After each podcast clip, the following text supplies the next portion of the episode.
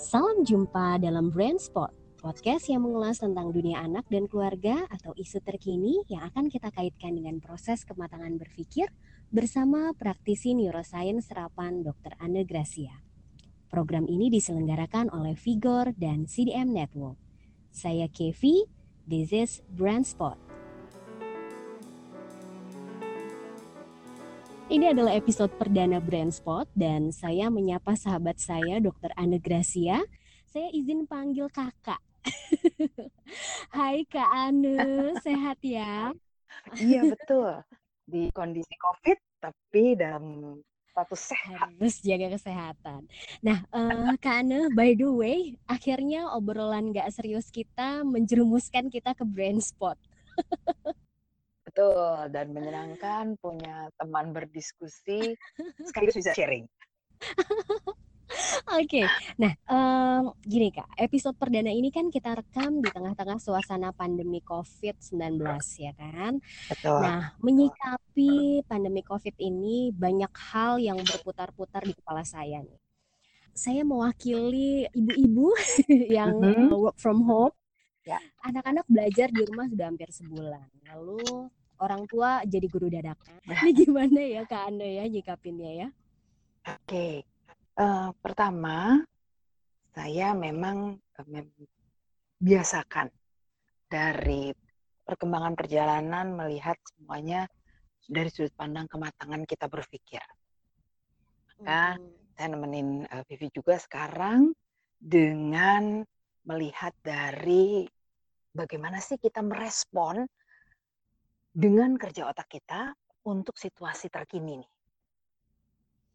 Nah, yang unik memang setelah satu kita dengar dulu ada berita yang membuat semua orang surprise. Eh, ada hmm. penyakit loh, gitu kan? Hmm. Tapi penyakit itu waktu beritanya datang nggak ada di dekat kita.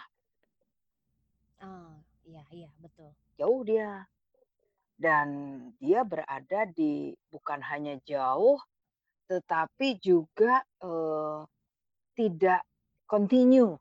Kita cuma dengar beritanya sekali-sekali. Iya. Nah, sebagai manusia yang banyak dalam kematangan proses berpikir itu masih lebih banyak merespon pada gerbang informasi tubuhnya sebagai basis awal ya, basis awal database masuk ke otak manusia tuh dari panca inderanya dia. Karena dari panca indera dia tuh baru baca. Baca itu juga hmm. cuman teks. Baru denger, denger pun dengan intonasi pembawa acara yang ya datar-datar aja baca beritanya. Terus hmm. secara rasio didengarnya dengan berita-berita lain juga masih eh, banyak berita yang berbeda, yang menyenangkan, menegakkan. Maka tingkat awareness-nya tidak terbangun. Itu sebabnya pada waktu akhirnya uh, virus itu masuk ke Indonesia, tiba-tiba orang merasa bahwa ini deket nih, ini deket kulit gue nih gitu ya. Hmm, ini deket dengan dengan uh, tubuh saya nih. Uh, gejalanya apa demam? Wah, ini kok sepertinya saya kan padahal lagi kepanasan gitu ya. Kok jadi meriang-meriang nih? Nah, dan memang lagi lagi musimnya kan. Panas hujan, panas hujan ya. Hmm. Nah, kondisi seperti inilah yang baru membangunkan alert. Jadi hmm. bukannya awareness tapi alert, langsung nembak gitu ke alarm. Dan itu hmm. memicu otak untuk merespon langsung dengan bagian yang paling primal atau bagian yang paling primitif atau bagian yang paling standar deh gitu ya. Hmm. Itu dengan respon refleksnya uh, dan manusia itu mengeluarkan refleksnya ada yang fight ya, dia langsung wow action. Makanya ada panik buying kan waktu itu. Ah, betul. Uh, tapi ada juga yang flight. Flight itu langsung vet menghindar, ngumpet deh dia. Jadi bahkan ada yang sudah mengurung diri dan keluarganya sebelum ada anjuran, waktu itu masih anjuran ya, anjuran untuk social distance dan itulah maka kita merespon di awal. Nah, kemudian memang terjadi peningkatan peningkatan, was kewaspadaan terhadap dampak dari penyakit ini. Yang ternyata yang unik dari penyakit ini tuh bukan pada pada perkembangan penyakitnya. Perkembangan penyakitnya justru agak biasa-biasa aja, dalam artian, Mmm. eee, seperti flu ya. Namun karena dia membentuk dengan cepat gumpalan cairan di dalam tubuh manusia di daerah tenggorokan, dia dengan cepat Mmm. menyita cairan tubuh kita, dengan cepat juga dia, eee, membuat sepertinya otot-otot halus di daerah pernafasan kita itu harus beradaptasi, maka manusia itu jadi terbatuk-batuk dan paru-parunya harus bekerja cepat, eee, pada suatu momen yang pendek. Nah, akibatnya semua-semua yang punya penyakit bawaan jadi tambah berat, terutama jantung, hipertensi ya. Lalu batuk-batuk tuh ibarat Oke. seperti orang agak-agak terluka-luka ringan ya di di daerah tenggorokan kita kan Mhm suka gitu ya kalau kita batuk lama, pedih gitu ya. Nah, buat yang diabetes itu jadi menjadi lebih terasa berat. Untuk yang lansia, untuk yang pneumonia, dan Indonesia kan adalah salah satu negara dengan jenis penyakit tertingginya masih infeksi saluran pernapasan atas. Selain, eee, diare ya. Nah, Mhm mhm. jadi, mmm, mengganggu sekali.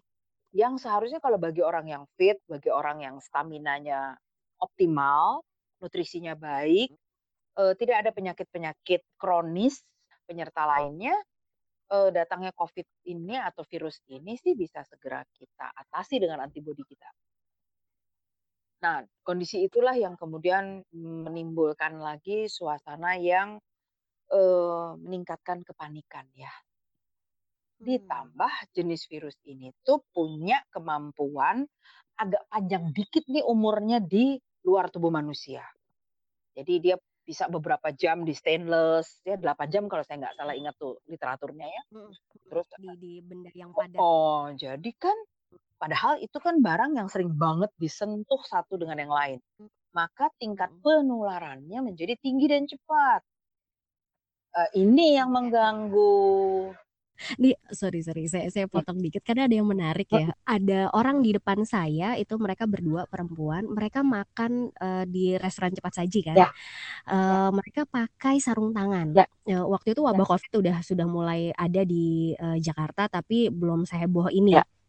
Ya. Mereka pakai sarung tangan makannya, selesai makan sarung tangannya dilepas, mereka pegang handphone. Iya. Terus kan saya ketawa dong, kayaknya lebih aman handphone ya daripada makanan yang yang dia masukin ke, eee, ke badannya gitu kan.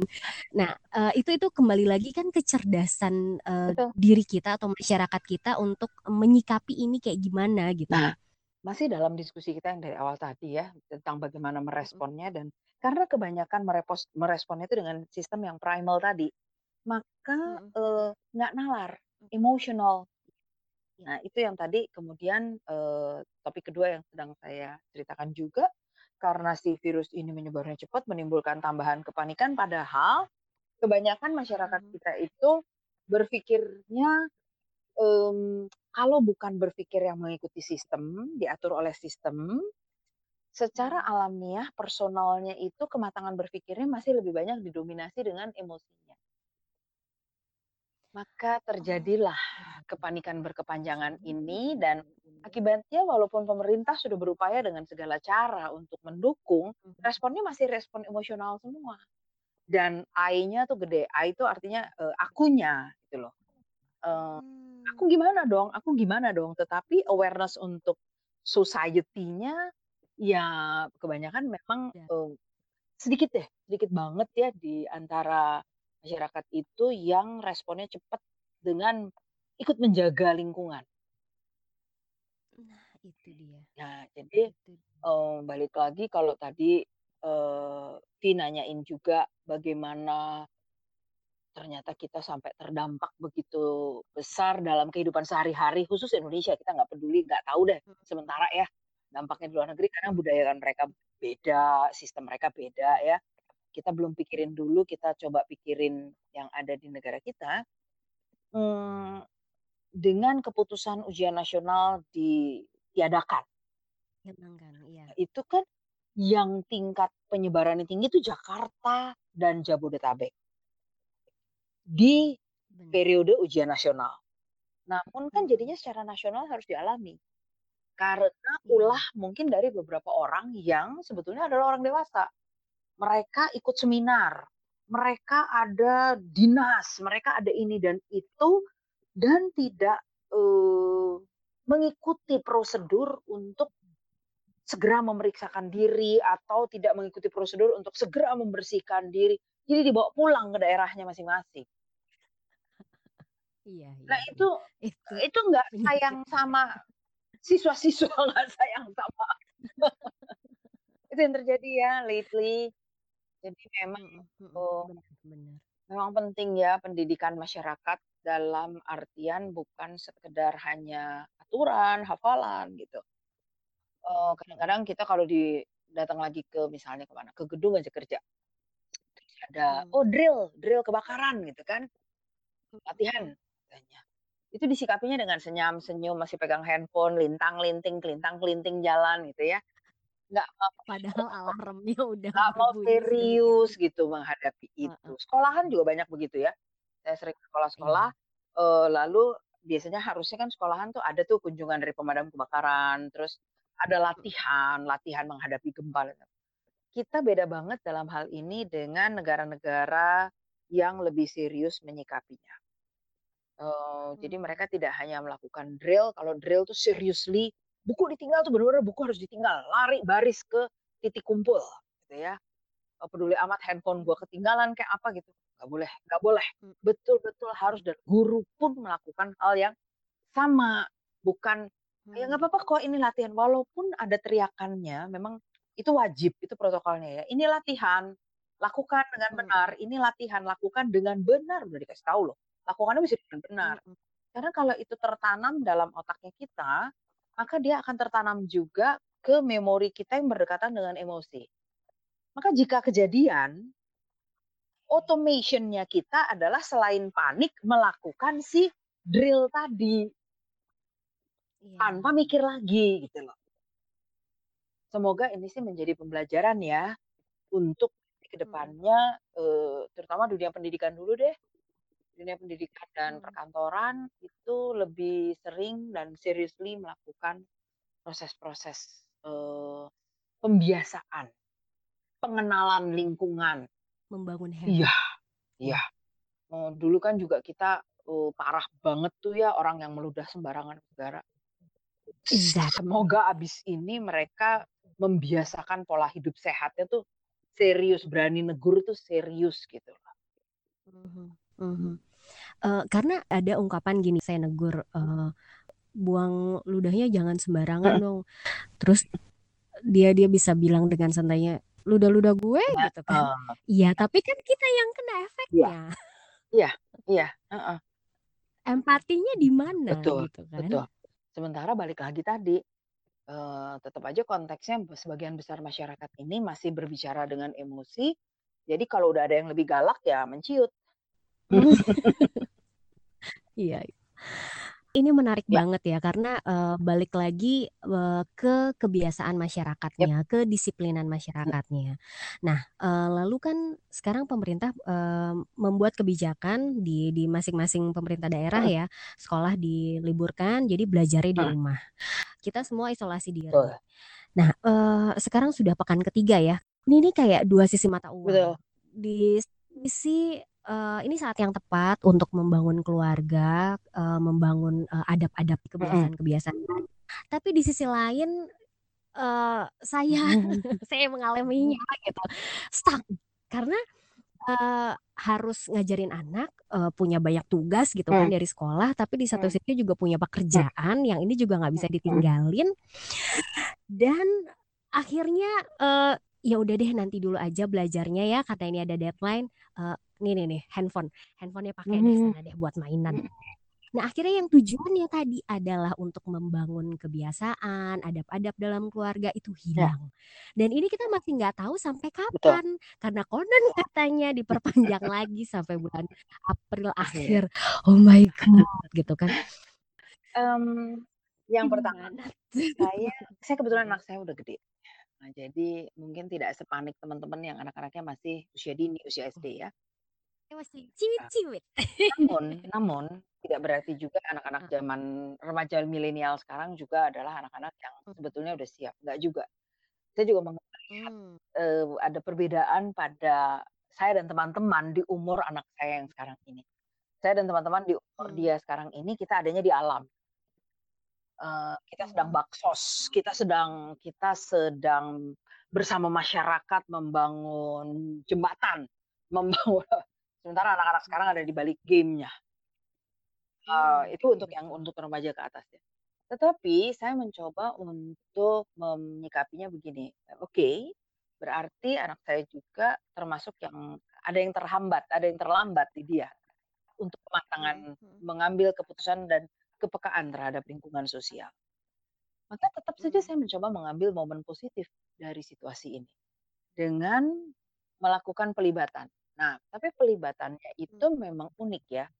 Kita sebagai Mmm. orang tua bukan berniat untuk bersandiwara, tetapi kita memang musti terampil membuat skenario. Eee, buat misalnya, eee, V yang yang guru gitu ya, yang mengelola sekolah. Maka pada waktu anaknya rempong lah gitu, terus sementara harus ada tugas yang mau dikerjakan, eee, pelibatan itu mulai dicoba dilakukan. Artinya misalnya dengan coba menyusun kertas, coba men bantu menuliskan, eee, "Mama ngomong ya, Bunda ngomong ya, coba kamu yang tulisin tolong." Saya kan belum bisa nulis cepet, "Nggak papa, ini Bunda justru pelan-pelan mikirnya, jadi sekalian kamu pelan-pelan nulisnya." Dan dia sementara lagi latihan nulis misalnya gitu. Atau sekedar, Oh. eee, "Boleh nggak bantu tolong gambarin?" Eee, kasih draft gambarnya, lalu dia gambarin dan itu adalah gambar untuk bahan alur besok. Mmm. Eee, pelibatan mereka, saya mengingat masa kecil saya itu dilibatkan oleh pamannya saya yang dosen. Dia dosen, dia Mhm. masih mahasiswa, tetapi dia juga, eee, sudah menjadi dosen zaman tahun 70-an kan begitu ya, karena masih sedikitnya Mhm. dosen rupanya. Dan dia Mhm. jago banget gitu matematika, fisika. Nah, saya dilibatkan sama dia dengan dikasih setumpukan dong tugas mahasiswanya, lalu disuruh hanya mencari 3 buah, eee, angka misalnya gitu. Kalau dia ada 3 buah, eee, kode ini, tolong kamu kasih angka 8, kalau enggak coret aja langsung buang aja kertasnya, wet, waduh langsung gitu kan. Tapi Oh. dia nggak meriksa, jadi aku yang meriksain gitu. Terus, eee, ayah Udah percaya percaya aja. aja cuman suruh nyari itu kok gitu loh, jadi dia udah tahu kuncinya. Terus ayah saya juga, eee, sempat ayah saya kebetulan, eee, bertugas untuk jalan jembatan, eee, "Tolong gulungin kertasnya ayah." I did nothing, saya betul-betul nggak ngapa-ngapain, Mmm. cuman gulungin kertas kalkirnya dia. Tapi dia minta presisi. Jadi saya nggak bisa apa-apa, nggak bisa sembarangan, kan dia mintanya presisi, "Tolong digulungin, nanti bunderannya itu kamu ukur ya, 1 inci." Tolong dong. Dan itu lama. Tetapi, eee, buat saya fun karena saya jarang ketemu ayah, jadi dapat kerjaan dari ayah tuh bangga banget gitu. Itu pada masanya, itu Oke, pada masa saya. Tapi iya anyway, iya. anak-anak itu kan ngerecokin kita sebetulnya minta atensi. Mmm, Maka kalau kita tidak terlalu murah hati memberi reward reward anak kita dengan pujian Mhm itu saya Mhm. suka mau mengingatkan juga teman-teman guru dan orang tua. Eee, memberikan pujian kepada anak, fine, tapi jangan royal. Karena nanti pada waktunya reward itu dibutuhkan, feel proudness-nya hilang. Udah nggak dapet lagi, nggak ada lagi. "Aduh keren, kamu bantuin mama, udah itu matain kertas itu, aduh luar biasa, thank you so much. Udah keadaan begini, aduh udah keringetan, aduh keringetnya mama berkurang deh setengahnya." Gitu dong. Lalu anak itu berasa, "Yeay, I'm helping my mom." Mhm. jadi, eee, bahwa mereka itu adalah part of the family dan sebagai peran orang tuanya entah apa, ada yang guru mungkin, ada yang penjahit, ada yang orang kantoran, atau apa Mhm. pun Mmm. tapi kalau anak pada momen-momen yang spesial, ini kan spesial kan, dia Mhm dapat kesempatan untuk terlibat secara aktif dan benar. Jadi jangan dipuji cuman sekedar numpukin, "Aduh bagus, terima kasih," padahal awur-awuran gitu tumpukannya, jangan jangan. Mhm. Exactly seperti kita nyuruh Iya, bawahan kita tuh segimana harus rapinya, ya mereka mesti. Eee, itu salah satu yang yang dibutuhkan anak-anak, atensi, perhatian kita, eee, dan atensi itu kita bisa berikan secara berkala, tetapi dalam konteks bekerja sama. Sesuai dengan kemampuan dia, Mmm. dan bahkan menstimulus kemampuan dia tambah dan tambah. Oke, mmm, mungkin juga termasuk dalam mengerjakan soal-soal sekolah Betul. mungkin ya, kan ada tugas ada tugas Mhm. dari sekolah, "Oke tugas kamu ini ini ini ini, eee, kamu berharap Bunda membantu yang mana?" Eee, gitu. tidak perlu ditanya berharap dibantu yang mana, kita sebagai orang tua juga tahu ini baru tugasnya atau udah pengulangan. Kalau udah pengulangan, nggak perlu dibantu. Yuk kita lakukannya bareng-bareng, kau tugasmu, aku tugasku. Oke, jadi kita sama-sama Sama-sama kerja. gitu Nah, ya. dan itu sudah pengulangan loh. Mhm. Minta diingetin lagi, oke. Eee, kalau perlu saya kadang-kadang berharap juga orang tua itu sekarang bisa menjadi sedikit lebih tegas pada anak-anaknya, eee, "Saya ngingetin 1 kali loh, nanti kalau ngingetin lagi, ini udah kedua kali loh, seriously nggak bisa inget juga? Mhm. Oh kalau gitu stop dulu. Yuk kita lakukan sesuatu untuk fokus," gitu loh. Karena kalau betul memang lupa atau sudah mulai menolak, percuma. Nggak akan kerja, nggak akan selesai. Jadi kita memang bukan membangun suasana happy, bukan, tapi yang kita mau bangun adalah suasana fokus. Supaya dia bisa konsentrasi. Mmm, eee, maksudnya di, eee, ya anak saya di usia, eee, 6, 7 tahun, lalu yang besar itu usia 10 tahun. Di usia-usia itu anak fokus eh, ma maksudnya fokus tuh gimana gitu, Kak? Fokus itu adalah mampu mempertahankan perhatian pada suatu hal, untuk kemudian mengerjakannya dengan serius.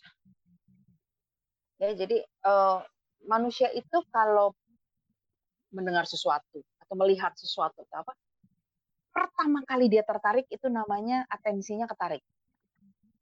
Mmm. Lalu kalau dia menahan atensi itu lebih lama, itu berarti dia sedang fokus. Maka seluruh pikirannya, seluruh panca inderanya akan dipusatkan pada hal tersebut. Dan kalau sudah fokus, sebetulnya otaknya itu sudah sedang siap untuk menerima pembelajaran, memproses atau pengulangan. Jadi yang penting buat kita adalah buka gerbang atensi, lalu mulai menemukan fokusnya. Kalau di zaman dahulu kala itu gampang banget, karena kita hampir sedikit ya suara hening gitu, maka fokus tuh gampang. Zaman sekarang polusi suara dahsyat. Iya, benar. Jadi fokus itu adalah barang mahal. Itu itu baru dari suara ya, belum dari visual. terus ditambah lagi kalau hari-hari ini, eee, dari juga permukaan tubuh ya, taktil ya. Karena suhu yang tinggi, keringetan, itu bisa membuat anak merasa tidak nyaman, apalagi kalau dia udah punya keringat buntut. Oh, dianya juga Ya, risih gitu jadi saya kan? selalu menganjurkan itu berulang, dilap, diseka, air eee, lap adem. Ha, Mmm. Belum lagi aroma. Kalau ada aroma yang Mhm. seliweran dan tidak menyenangkan, entah itu aroma tubuhnya sendiri atau aroma dari luar-luar eee, zaman dulu kan dapur itu selalu jendelanya gede-gede ya. Masakan kan baru harumnya enak tuh kalau udah deket akhir. Awal-awalnya kan, wah, bisa huca-haci kita lah, bisa apa gitu kan. Nah, jadi, eee, hal-hal itulah yang bisa membangun atensi atau menjadi atensi pengganggu alias distraksi. Mmm. Maka menemani anak kita untuk tidak tidak saling ganggu. Saya juga menekankan kata saling ganggu ya, Vy, dalam artinya gini, kadang-kadang, orang tuanya begitu sayang sama anaknya dan melihat sesuatu yang unik banget si anak lagi serius, lagi konsentrasi, eh ditowel. Ah, karena iseng Ya kan? main Ah, gitu. atau enggak difoto, divideoin, dia lepas konsentrasinya. Oh Oh. tolong, nanti balikinnya lagi Iya iya iya iya, benar benar. Jadi memang ya itulah teknologi membantu kita, tetapi kalau penggunaannya eee, kita lupa pada topik kita mau mendidik konsentrasi tadi, ya memang sering kali menjadi distraksi.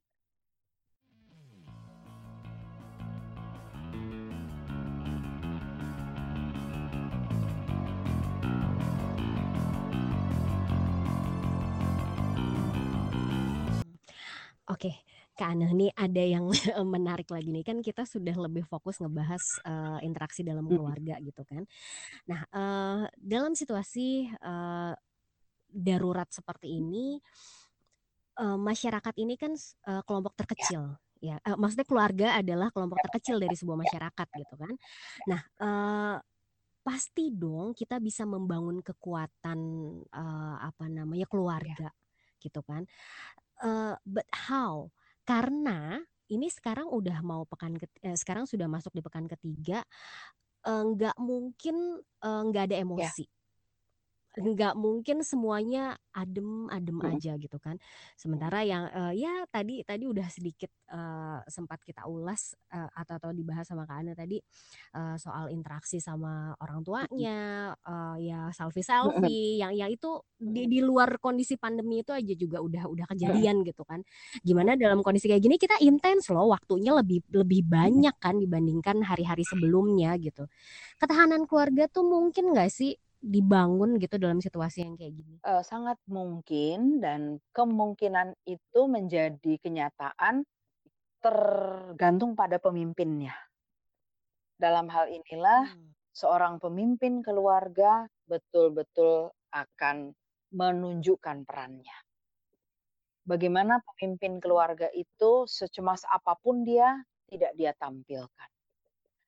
Sebahagia, hebat, riang apa pun dia, dia sanggup tampil tetap bersahaja dalam tampilan, dalam artian nggak nggak menampilkan euforianya, tertawa Mmm. terbahak-bahak sekali, kalau bukan pemicunya adalah bersama-sama. Jadi misalnya lagi main halma gitu kan, main halma terus ada Mmm. sesuatu yang lucu, tawanya bareng-bareng, kalau itu nggak apa-apa. Tetapi kalau dia sebagai pemimpin keluarga tertawa karena unsur dari luar, maka harus bisa menahan diri karena keluarga yang lain tidak tidak mendapatkan pemicu yang sama. Mmm. bagaimana keluarga itu mau dibawa kesepakatan dari orang tua, itu menjadi sangat Mmm. penting. Menjadi sangat sangat sangat sangat penting. Jadi pada waktu anak-anak sudah tidur, eee, berkesempatanlah orang tua, pertama tentu saja mengambil momen untuk serius berdoa di atas di atas keseriusan yang lain, dalam artian anak mungkin tentu bisa seserius itu berdoa. Lalu setelah itu, eee, buatlah kesepakatan bersama. Apa perbedaan-perbedaan yang biasa terjadi dan mengganggu antara suami istri, bahas dulu.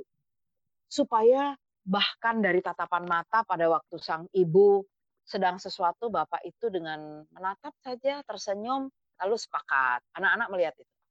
Bagaimana seorang ayah menolehkan wajahnya si ibu, langsung ngangguk, tersenyum, oke gitu. Nah itu betul-betul akan menjadi pegangan bagi kedua eh, bagi anak-anaknya, dari kedua orang tuanya. Maka ketahanan keluarga itu sangat akan terbangunkan dari pemimpinnya. Kita jangan jangan minta itu dari anak-anak. Mmm, tidak pada tempatnya. Itu sama dengan kita minta, eee, seorang anak balita menjahitkan pakaian untuk seorang raja. Ya nggak mungkin lah, buat jalan aja Iya, susah kan. itu dia. Jangankan megang jarum sama benang gitu ya, megang tongkat aja masih pukul ke mana-mana, gitu. Jadi, heeh. sangat mungkin. Nah, namun sekarang memang menjadi pertanyaan terbesar adalah, kita galau sekali dengan justru kebijakan kemudian dari pemerintah, pada dampak dari, eee, ekonomi karena kondisi tertutupnya manusia-manusia ini sekarang apa, terkurung gitu ya.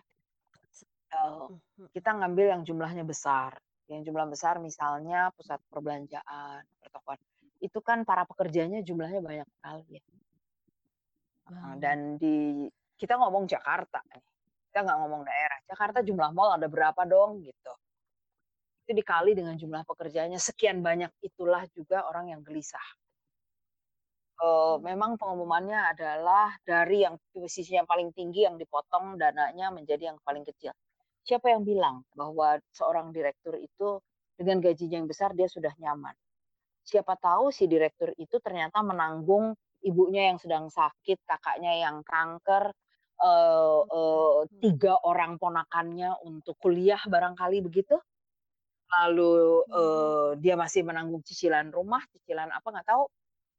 Eee, lalu tiba-tiba 50% gajinya dipotong. Plus nggak ada bonus. S kita nggak bisa bilang bahwa orang yang posisinya ada di atas itu adalah orang-orang yang berkelebihan dananya. Mmm, saya nggak yakin juga kita bisa bicara begitu, gitu loh. Karena masih cukup banyak di antara anggota masyarakat kita, kalau kita denger dan baca deh, coba bongkar deh di YouTube, di internet ya, eee, banyak sekali anak-anak yang lulus beasiswa ini itu, atau sekolah dan menjadi orang top apa segala macam yang mereka ucapkan terima kasih, mmm, oke katakanlah kalau dibanding rasionya itu 1:5, terima kasih pada ayah saya yang ternyata adalah pengemudi becak misalnya, atau ibu saya yang jualan pecel. Tapi masih ada 4 rasio lagi yang ternyata anggota keluarga lain yang menolongnya. Jadi, eee, dengan sendirinya kecemasan itu menjadi rata dari mereka yang bekerja di golongan pekerja, pekerja otot, Mhm. sampai ke pekerja otak. Mhm. Sama Oh, aja, semua sekarang panik. rata di semua Betul level, betul, iya. dan tolong diingat bahwa di Indonesia ini dengan meningkatnya e-commerce atau online shopping. Eee, dengan banyaknya fintech Mmm. pembelanjaan-pembelanjaan, paylater, apa segala macam ya, yang Mmm, gitu-gitu, eee, tingkat Mhm. tingkat hutang itu cukup tinggi dan ini menimbulkan kepanikan yang dahsyat. Eee, sampai saat ini belum ada tuh Oh. kebijakan, baru pada yang, eee, online kredit ya, Iya. yang yang kendaraan mhm. Tapi kan yang ngambil kredit kendaraan bukan dari perusahaan online itu lebih banyak jumlahnya. Eee, kita tahu persis berapa banyaknya tenaga guru di seluruh Indonesia yang didorong Mhm. untuk mengambil cicilan kendaraan. Cicilan untuk membangun rumah, ya. Sekarang apa kabarnya itu? Eee, ini tentu membuat ayah, ibu dari banyak keluarga di Jabodetabek. Banyak keluarga Indonesia karena ternyata berdampaknya ke seluruh Indonesia. Padahal Iya. yang terbesar case-nya ada di Jabodetabek, tapi berdampak ke semua. Kita memang menanti. Nah, menanti balik lagi ke topik awal kita, itu akan menggoyang emosi kita. Yang membuat kita jadi less logic. Mmm, kurang, Iya sulit iya. untuk logis. Nah, ini mempengaruhi ketahanan keluarga. Jadi kalau, mhm. saya sangat sangat mendorong, eee, dalam dialog walaupun terkesan terkesan ada yang galak gitu jadinya ya. Tapi Mhm. percayalah, lama-lama anggota keluarga tidak akan melihat itu galak, tapi payung. Orang yang justru tegas saat ini mhm. adalah orang yang menjadi payung bagi orang lain. Orang-orang yang bimbang, bingung, atau apa, ya gandeng-gandengan aja, royo-royo ke kanan ke kiri. Menunggu orang-orang yang tegas yang dulunya mungkin dibilang jahat, galak, dan lain-lain, karena mereka yang akan, eee, lead the way. Maka anjuran saya demi Mhm. topik tadi ketahanan keluarga, eee, baiknya lah ayah, ibu, atau siapa pun orang dewasa yang ada dalam rumah malam hari setelah anak-anak tidur, eee, ambillah 1, 2 hari untuk membahas serius. Ini dampak terburuk yang akan kita hadapi. Kemungkinan perpanjangannya kita nggak tahu, ini sampai akhir April. Tarik lebih mundur jauh lagi deh, kalau ternyata nggak terjadi kan kita happy ya. Mmm. Tapi kalau terjadi Iya kita udah iya. siap.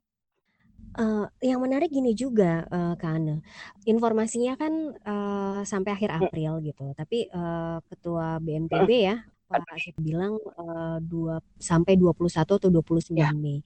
Ini kan, eee, masa Iya. daruratnya, tapi Iya. dampaknya ini kan bukan hanya sampai betul. tanggal itu Betul gitu kan. betul. Eee, kelanjutannya gimana? Ini, eee eee, PHK ini Oh ya, biasa loh. Banyak banget terjadi di di pabrik-pabrik gitu kan, di perusahaan-perusahaan yang, eee, yang memang dari sektor menengah sampai yang besar juga pun, eee, itu Ya, betul. terdampak gitu. Ya, eee, dan, es saya tuh jadi mau mengarah ke, eee, tatanan Mhm. sosial.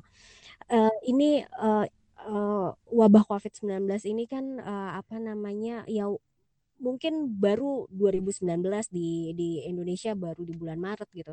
Tapi sungguh merubah tatanan sosial dari sekarang, eee, cara belajar deh, anak-anak belajar di rumah, eee, semuanya pakai Ya. e-learning gitu kan, kerja, eee, pakai, eee, aplikasi, eee, video conference gitu. Nah, eee, ini, eee, bagaimana sih kita menyikapi untuk, eee, tetap sehat, eee, secara secara, eee, pemikiran, terus juga yang, eee, tadi disinggung sama Kak Anda juga soal, mmm, apa namanya, pemikiran yang jadinya less logic gitu. Kalau di dalam tahanan keluarga, artinya orang tua dan orang dewasa yang ada dalam rumah itu sudah bisa mengambil ancang-ancang, maka Hmm. tidak ada salahnya untuk memperluas. Memperluas ancang-ancang Hmm. itu dengan silently mulai menghubungi anggota keluarga atau anggota masyarakat terdekat yang merupakan orang-orang yang dapat dipercaya. Untuk membangun tatanan itu. Mhm. Eee, bantuan sosial dalam artian bantuan dari kita untuk kita.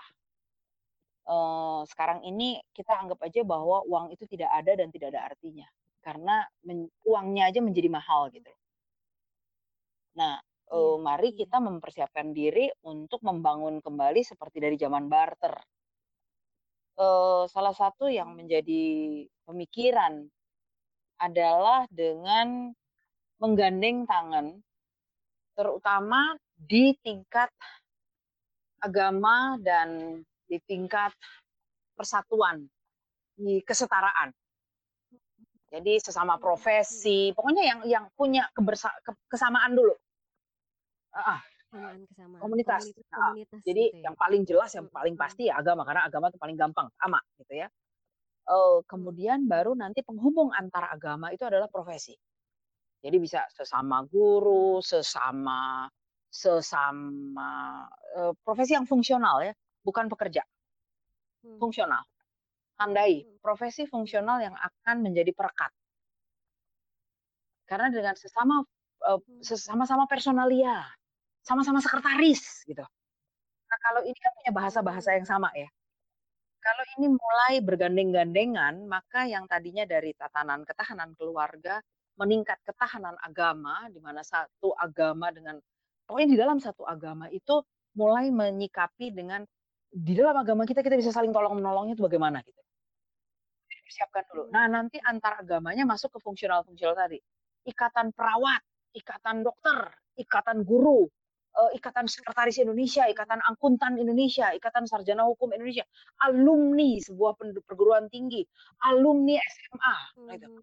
Itu mulailah dibangun kembali, eee, relasinya dengan topik, Mhm. apa yang bisa kita lakukan bersama dengan transaksi dasar. Jadi jangan bangun bisnis. Tapi membangun transaksi masyarakat. Ekonomi masyarakat, dalam artian kita punya apa, kita putar untuk kita dulu gitu. Jadi bukan untuk jual dan beli. Karena kalau sudah ada jual dan beli, ada sakit hati nanti di belakang. Karena ini situasi lagi krisis. Udah lagi susah begini, eh, ada yang dirasa lebih untung, yang ini merasa lebih rugi, nggak enak nggak enak. Maka, Iya iya Kak, iya. mulailah dengan dengan eh, itu yang bagus ya, saya lihat di dari media juga, ada yang keluarga, Mhm. mmm, terdeteksi, lalu warganya yang menolong dia gitu. Eee, daripada dia ke rumah sakit tambah parah dan dia juga tidak ada gejala kan, jadi dia dikurung aja di rumah, tapi Mhm. gantian mereka kirimin bahan makanan, bahkan makanan jadi. Eee, terus kebutuhannya dia apa, dia taruh listnya di depan, di pagar gitu. Terus masyarakat lihat, mencoba memenuhinya, eee, dan itu bukan terja belum bukan jual beli. Jadi orang dari dalam rumah itu tidak mengeluarkan uang dan masyarakat tidak mengambil uang dari kondisi itu. Mereka saling tolong sebagai anggota masyarakat, ini ekonomi kemasyarakatan. Sementara yang dalam rumah itu, mmm, dia bisa ya apa, ngeluarin air, jadi keran airnya dibuka juga keluar dan lain-lain. Jadi, Mhm. dengan model bukan di-monetize. bukan dimonetize, tetapi ekonomi rakyat Mhm dalam artian perputaran kita, antar kita, itu akan menolong membangun trust lagi. Nah, dari sana Iya. baru kita sama-sama Oh. saling tolong dan bangun lagi bersama-sama. Indonesia sudah pernah bangun luar biasa, kita pasti bisa bangun lagi. Wow. Dan kalau kalau itu terjadi ya, itu Ya ya. luar biasa, Social social movement, karena karena sebetulnya sudah ada.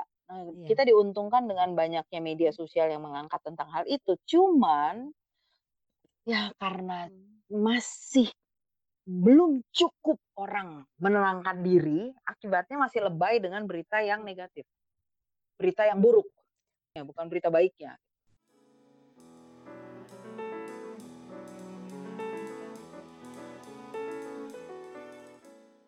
Cukup banyak yang, eee, kita, eee, kita lihat, eee, ada ada tontonan di TV atau Mhm. hashtag-hashtag gitu. Eee, tadi kan harapannya adalah untuk kita membangun, eee, Iya. gerakan sosial yang ini dimulai dari, Mhm. lingkungan rumah dulu, eee, dari komunitas dulu gitu. Nah, tapi, eee, yang, eee, apa ya, seperti hate speech juga Oh masih ada. Kita kita sibuk kita sibuk menyalahkan ya Betul. jadinya lelah gitu. Jujur ya, lihat tayangan-tayangan, eee, TV, pemberitaan di Mhm TV itu mhm. melelahkan gitu. Terus lihat sosial media, eee, apa, social chat di grup Mhm. itu juga melelahkan. So, untuk untuk kita berpikiran sehat itu juga jadinya kayaknya agak-agak, eee, Eee, gini sulit ya. salah satu ide praktis yang bisa dilakukan adalah mulai dari dalam keluarga itu sanggup membagi waktu dulu. Coba sama-sama sekeluarga bagi waktu, eee, kita bangun sama-sama sholat subuh misalnya, azan kan, sholat subuh. Itu jadikan itu menjadi, mmm. aturan bahwa sekeluarga harus sholatnya ya. Lalu setelah sholat subuh, Mmm. semuanya langsung mandi dulu gitu, bergantian cepet-cepetan mandi, beres-beresin semua kamar masing-masing. Maka, eee, waktu yang berikutnya adalah dari jam berapa sampai jam berapa, per 10 menit misalnya, bergantian boleh pegang HP semuanya dan menyebarkan berita baik pada teman-temannya. Di-timing aja, Oh, memang iya iya bener-bener iya iya di-timing iya. gitu loh. Nah, setelah itu baru di-timing lagi, Mhm mau melakukan apa gitu, oh menyiapkan sarapan ramai-ramai gitu. Eee, setelah itu membersihkannya ramai-ramai. Nah, Mmm. saya memperhatikan di antara waktu dalam keluarga yang sekarang harus ngumpul keluarga terus gitu ya, itu mati gayanya tuh karena nggak punya ide. Jadi kelihatannya seperti pandang-pandangan. Nah, itu yang, eee eee, misalnya musti disikapi dengan, oke kita kerinduannya adalah komunikasi keluar, maka bikin plan dulu. Bikin plan, kita dari rumah kita Mmm. mau mengkomunikasikan apa. Apa kebaikan yang ada, ide kebaikan apa yang bisa kita keluarkan. Dan satu hal yang penting eee, ini namanya menggulirkan, melempar ide. Ini bagus jadi momen melatih anak-anak untuk memberi tanpa minta balas jasa. Kalau kita notice, Mhm. anak-anak zaman sekarang, itu kalau memberi sesuatu nunggu pujian. Ya, Iya. padahal kalau nanti dianya misalnya ngelempar ide nanti dalam latihan kita ini, dia ngelempar ide, terus orang nggak berespon apa-apa dan dia nggak denger apa-apa. Dia tidak boleh bosan. Mmm. Karena itulah yang sesungguhnya ajaran agama masing-masing memberi tanpa menunggu sesuatu. Ini bisa Iya. dipakai untuk melatih anak-anak juga. Sehingga, Oh. speech apa, hate itu tadi ya, itu, Mhm kalau perlu kita jadikan game dalam rumah. Siapa yang menemukan, Mmm. berita yang jelek, berita yang buruk atau apa, tulisin di sticky note, tempel, lalu kamu punya ide apa membalasnya dengan kebaikan. Jadi ada sticky note merah, ada sticky note hijau, gitu misalnya. Oh, oke. Dan mereka Iya iya belajar iya iya tentang iya. timbangan rasa, mereka belajar tentang timbangan kebaikan. Oh, itu keren. Mmm. Ini sebenarnya banyak sekali ya hal-hal yang bisa kita lakukan yang, eee, meningkatkan kualitas diri, Mhm. lalu, eee, apa namanya, ke anak-anak yang selama ini tuh nggak nggak bisa Iya. gitu, nggak ada. Iya, ini momennya. Maka saya juga berharap idenya. Kevy dengan BrainPot ini, eee, keren. Insya Allah kalau memungkinkan ini menjadi berita bagi banyak teman-teman lain, mmm, banyak yang akan lalu bisa memberikan masukan ya, eee, kirim message sama kita juga mhm. untuk cerita kondisi dia dan kita bisa lihat dari sudut pandang otak bekerjanya, kita mencoba menemani masyarakat kita menggiring ke arah more logic. Walaupun katakanlah kita Iya berdua nanti jadi berempat karena keluarga kita terlibat dan lalu kemudian teman-teman kita terlibat jadi ber-20 terus nanti, eee, biarin aja gitu, Mhm. biarkan aja dia bergulir. Tetapi saya percaya di belahan di belahan pojokan RT lain, ada yang mungkin sedang melakukan hal yang sama dan nantinya kita akan, eee, gelombangnya akan bersinggungan dan memperkuat karena gelombang positif itu selalu akan memperkuat. Eee, ya seperti yang saya percaya kalau orang keren pasti ketemu lah. Ya, eee eee, apa yang tadi Kak Ana sampaikan, eee, ini boleh banget ya, eee, untuk para pendengar yang, eee, mau cerita juga atau komentar boleh banget, eee, kirim email aja ke brainspot@gmail.com. Nah silahkan nanti kita bisa respon ya Kak ya. Menarik dan kita re respon di di episode yang lain. Episode berikutnya. Iya, eee, tapi dari dari perbincangan kita, eee, di episode kali ini nih, eee, lumayan banyak cabang-cabangnya. Saya jadi saya Mhm visual banget ya Kak ya, eee, kebayang, oh oke ternyata ini, Mmm. arahnya ke sini ya ke sini ya ke sini ya. Eee, maksudnya dari dari komunitas yang disebut keluarga lalu juga, eee, tadi disinggung juga soal, eee, apa namanya, pemimpin, eee, ada Mhm. orang tua di situ, Mhm. bagaimana mengarahkan, membuat kebijakan, aturan. Tentu saja kan, eee, kematangan berpikir, eee, sangat, eee, mempengaruhi gitu kan. Nah, eee, bagaimana kita, eee, selalu, eee, apa ya, eee, positif ke keluarga kita dan dan, eee, bukan bukan juga semuanya baik-baik saja, bukan begitu juga sih. Tapi, eee, jadi fair Mhm. aja gitu ya. Tidak selalu orang yang paling tua itu adalah yang paling logik. Belum tentu. Mhm mhm. Karena, eee, bertambahnya usia juga membuat kita mengalami penurunan proses berpikir. Eee, stresor, nutrisi, eee, kurang Iya. optimal dalam melatih tubuh sehingga tubuh kita sering merasakan pain, sakit, itu menurunkan, eee, kemampuan berpikir. Maka kadang-kadang yang lebih muda bisa menjadi lebih logik. Pada tahapan seperti itu, menyimak, bukan mendengar, menyimak eee, menjadi penting. Jadi, menjadi salah satu bagian game yang bisa dipakai dalam rumah untuk bergantian menyimak. Anak-anak diberi cerita-cerita, download, eee, kemudian bergantian membaca sambil misalnya mereka boleh mengeluarkan entah bunyi-bunyian atau mengubah kata-katanya atau apa, apakah yang lain menyimak. Mhm mhm. Dan, eee, berganti-gantian seperti itu melatih sensitivity untuk, eee, me-listening tadi ya, jadi bukan hanya sekedar mendengar. Membaca juga sama, eee, saya baru menemani sekelompok teman yang saya minta mereka membaca Mhm cerpen. Lalu dari cerpen yang dibaca, coba dibungkus menjadi cerita baru. Gunakan kalimat-kalimat ada yang di cerpen-cerpen itu, atau gunakan ide-ide potongan-potongan penggalan cerita yang ada dari cerpen itu dan bungkus jadikan satu cerita baru. Mmm, kebanyakan akan berkata, Mmm. "Eh, kok nggak bisa ya? Eee, aku nggak sepinter dia nulisnya."